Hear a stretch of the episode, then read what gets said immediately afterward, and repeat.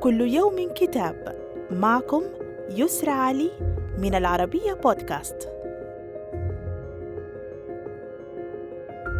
نتناول اليوم كتاب The Age of AI and Our Human Future من تأليف السياسي والدبلوماسي الأمريكي هنري كيسنجر مع اثنين من كبار الباحثين المرموقين في حقل الذكاء الصناعي هما رجل الأعمال ومهندس البرمجيات إريك شميدت والباحث الثاني هو عالم الحاسوب الأمريكي دانيال هوتنلوكر الذي يعمل حاليا عميدا لكلية شوارزمان للحوسبة في معهد ماساتشوستس التقني الشهير.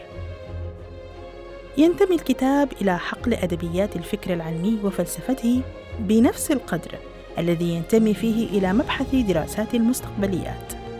وقد تضافرت الحيوية الفكرية لكيسنجر مع القدرات العلمية والتقنية لزميليه في خلق كتاب متوسط الحجم في حدود 250 صفحة.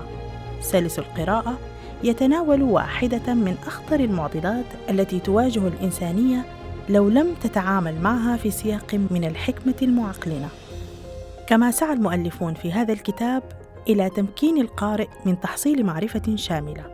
وإن كانت عامة وغير تفصيلية بشأن الأسئلة المفصلية التي ستواجهها الإنسانية في السنوات القليلة المقبلة وإلقاء الضوء على الوسائل والأساليب التي تمكننا من معرفة كيفية الاستجابة المناسبة لها.